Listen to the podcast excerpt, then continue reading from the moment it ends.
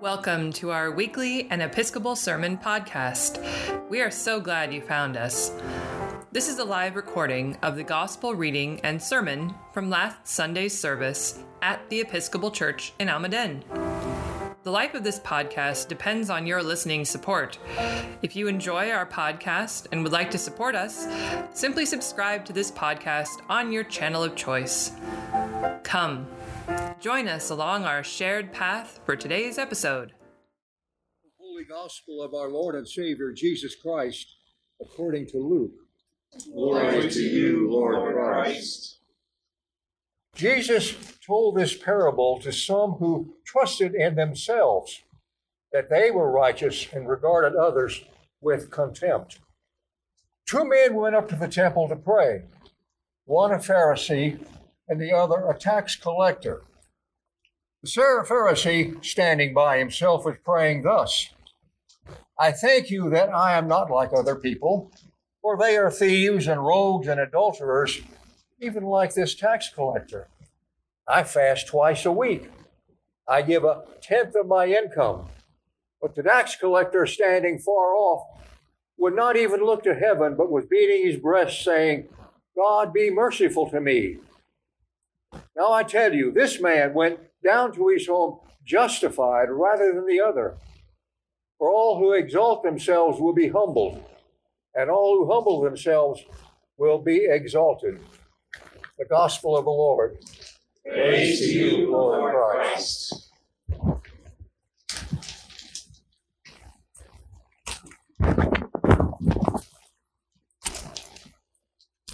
I'd like to begin with prayer because it helps those who are listening and those who are speaking that what is said and what is heard may be useful to you and to your kingdom for Christ's sake. Amen. Amen. Be seated. I don't know about you, but I'm ready to have the campaign end. In fact, my wife and I sent our vote in this last week by mail, trusting that no one is going to tamper with what my conscience has told me. It's been a long summer, hasn't it? Yeah. I'm so tired of hearing about Proposition 27 and Proposition 26. I personally voted against both of them. It's very important, I think, these midterm elections to get a rough grasp of what is being said that is truthful and what is being said that is nothing but a distortion, uh, a distortion of the reality in order to make a decision which is a good one. Increasingly, I think if you listen carefully, you can tell the difference a little bit between the people who are trying to say something truthful and those who would be labeled as spin doctors, public relations experts who are managing the public perception of events and uh, decisions to be made and putting their own candidate in the very best light. Of course, they all try and do that, don't they? And it's hard to find where the best light is these days. For the work of the serious voter, and I try to be one because I read magazines which I think present equally uh, the truthful ma- about what is going on and the, uh, the spins that are being produced by other doctors to try and get to the reality of the characters that I'm supposed to vote for and the positions of those candidates which are best. So, how to get to the truth in the face of a tendency to obscure and deny the truth, which is becoming increasingly widespread and which I think is a major threat to what we like to think about as our democracy. That is, getting to the truth in the face of the tendency to obscure it and to doubt it. Almost on every level of life, I think that is becoming important. I'd like to begin thinking about this election and the people that are running and what they are saying about what they think the reality of our times are, and that's increasingly difficult to discern. And uh, uh, in doing that, I, I find that the gospel lesson, which I just read, is an interesting exercise in getting to the truth of things between the Pharisee and the tax collector. So we have two individuals here who are purporting in the temple which for some people is a voting place and for others it is here, and for some people it's both. To, uh, to think about these two individuals, these characters that Jesus are describing in his parable about wanting to understand who is justified between the Pharisee and the, and the tax collector. Now, the Pharisee, and I hate to tell you this, but I'm among those who are probably classified as a Pharisee group. And I hope I'm not, but you can't ever tell about me or any of those who stand behind pulpits who display a disposition which uh, enters our language as uh, scrupulous sounding behavior, preoccupied with disassociating what is negative and what is unpleasant from the self. That is the tax collector over there. The, the Pharisee is often found in public religious positions. Here I am. And the best place to maintain propriety as a personal spin doctor. And so, one of the temptations of being an ordained person is to try and maintain your propriety in the face of what other people may be seeing as reality.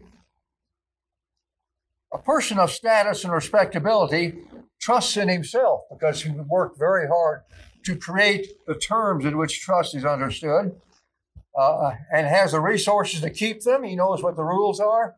They write the bulletins, don't they? They know what the truth is, while most others could not know the truth from a falsehood. So I've been listening to the spin of the Pharisee as I thought this week about this sermon, listening to what his inner soul is saying and what his outward life might be expressing.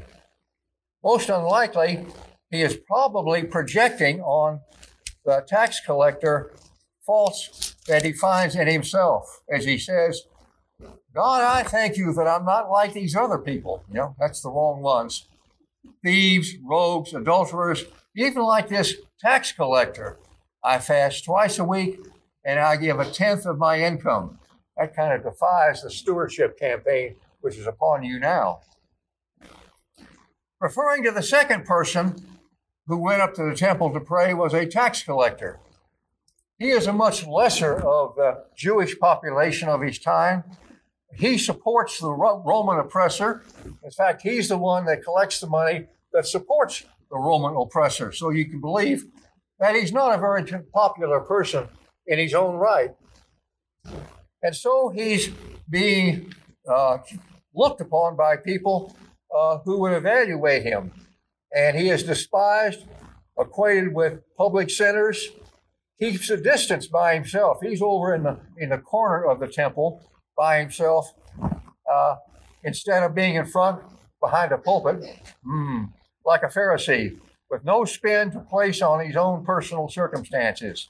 As he says, the tax collector, standing far off, will not even look up to heaven.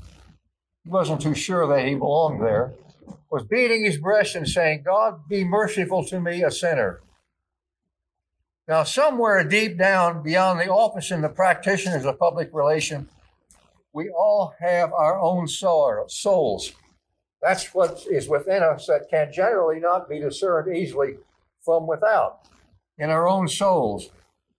And regardless of evidence to the contrary, quite often people uh, who trust in themselves seek to vindicate their behavior, to establish their positions of identity by appealing to seeing themselves as justified and approved in the eyes of other people. Psychology tells us something about those people who see all the good in themselves and the negative in the other. And just to branch over into the area of psychology for a moment, there is an ego defense mechanism called uh, uh, denial and rejection. I'll tell you about it in case you don't know. Many people who have a side to themselves which they fail to recognize as being in themselves, but they still experience it, believe the experience is coming from out there rather than in here. And so they deny that which is reprehensible about themselves and find it in others, like a tax collector. That's called alienation, the reality from yourself, and projection, finding your own reality in other people and therefore being able to despise it there while you maintain the justification for yourself. alienation, and projection, which is exactly what is going on in the gospel reading for this morning between the Pharisee who is alienating his own uh, dark side and is finding that dark side, which he's still experiencing, not from himself, but he's experiencing from the tax collector, who is a likely object of his projection. Thank God I'm not like this tax collector, he says. And he does that to avoid his own dark reality. The Pharisee denied the unacceptable parts of himself, which he fails to recognize as a reality, but he finds the reality as coming from someplace else, like the tax collector, who is an easy mark. One way to avoid ego defense mechanisms, especially uh, those which find fault in others, which really lie in hidden places within themselves, is not to be a person who answers questions, but who seeks answers from other question, other people. He's seeking reality, not defending it from within himself. Now, one of my favorite people to watch every day is a Roman Catholic Franciscan whose name is Richard Rohr. Anybody know about Richard Rohr? Likely. Oh, you do. Richard Rohr. I read Rohr's blog every morning. Sometimes I understand it, sometimes I don't. But inevitably, I try to open myself up to what Rohr is trying to say to other people. And I'd like to offer you a series of posts from last week's blog. I read it just in time for the sermon, didn't I? Yeah. And Rohr goes on to say in his blog from last week life is about discovering the right questions more than having the right answers. So that makes me wonder about myself, who is preaching to you with what I hope are the right answers. Maybe, maybe not. This principle keeps us on the path of ongoing discernment. We keep on learning that way. When you seek the answers rather than owning the answers, you tend to find out a lot more than when you think you have them all within yourself. The key concept here is the contrast between words discovering, that's seeking answers, and having, that's believing you have the answers. The Pharisee believed he had the answers. The tax collector, more than likely, was seeking the answers deep within himself in the temple where such answers are likely to be found in a place like this if you're actually a seeker and not a haver. A discerning and inquiring spirit will make us discoverers in touch with our hidden unconscious and the deeper truth. You want to get past those alienated feelings and learn to begin to discover what the reality is in front of you, not believing that you have it all intact in your own mind. I have the answer spirit makes us into protectors of cliches. Sounds like preachers. Answers are wonderful when they are true and deep within us and the human spiritual path. But answers are not wonderful when they become something we hold as an ego possession. Likely you're defending yourself. Allowing us to be arrogant, falsely self assured, and closed down individuals. That is to say, people who maintain their position and project them onto other people.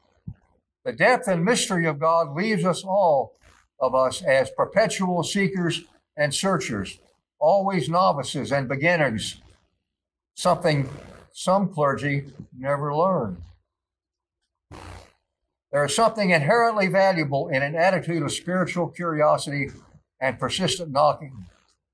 To continue with Rohr, the ego is formed by construction, the soul is formed by expansion. I'll say that again.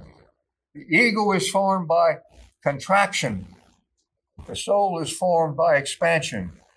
The ego pulls into itself by comparing and competing and separating itself from other people. I'm not like that, says the Pharisee. The soul, however, within the tax collector says exactly the opposite. I am that. It sees within himself God, the others, flowers, trees, animals, even the enemy, similarly instead of separately. The long journey of transformation, which goes on, leads us to new questions about our own goodness. I wonder about my own goodness quite often. Ask questions about our own goodness and where goodness really lies. To recognize in our own complicity with evil and where evil really lies, discovering one's own projections on other people, the alienated sides of ourselves. Spiritual seeking will make us a person to be a perpetual and humble student instead of a contented careerist, a quester rather than a settler, always impatient, yearning, learning, and growing. How would you classify yourself? Are you a seeker? Are you a person that asks questions? I've got a wife that asks perpetual questions all the time of me, which makes me an answerer. And I'm less and less confident about the kind of answers to questions which she tends to ask me, wondering where the answers are really coming from. Are they protecting me? Or are they really answers that I've gotten from my own searching? Well, the element of the element of crisis is usually the element that brings us to the reality about ourselves. If you ever have a crisis in your life, you may be forced to wonder where it came from. What was the origin of the crisis I'm experiencing? What was there about me that missed something that I should have seen or have given myself wrong direction when I should have been going in the other direction? Yes, it's usually the Holy Spirit that appears most readily when something that may be called a crisis. I suspect the tax collector is having a crisis. He's having a crisis, but deep down he has gone home justified, which means he is right with God because he's seeking new answers that he cannot claim for himself. Not just feeling better by having the truth, but was right with reality, looking for the truth around him and within him as he sat within the temple, as hopefully you may be doing as you're sitting in this temple of the church in Almaden Valley. And so the tax collector is a person who is going to learn more out of this than the Pharisee, who only gets his own answers and finds his projected reality in the tax collectors. All this while the Pharisee, having talked to no one but himself, is captive to his own spin doctors, which will hopefully not be true of our nation on November 8th. I often think about the people that are spouting what they believe is reality to us on television and what we read, and wonder what there is that they're saying to us that is really more true about themselves than it is about what they are referring to. And so, my prayer would be as November 8th comes to us, and we are asked to render an opinion about that which uh, we have been pondering about. My prayer would be that we would see below the surface and be able to look around us to see what the evidence of the truth might be, that we might learn it and grow from it for Christ's sake. Amen. Thank you for listening to this week's episode on An Episcopal Sermon podcast. May this episode inspire you to apply lessons from these teachings to your everyday life. If you found inspiration in this episode, go ahead and subscribe to this podcast through the channel of your choice and spread the word. If you would like to see the full service from which today's sermon was drawn, visit our YouTube channel linked in the show notes of this episode.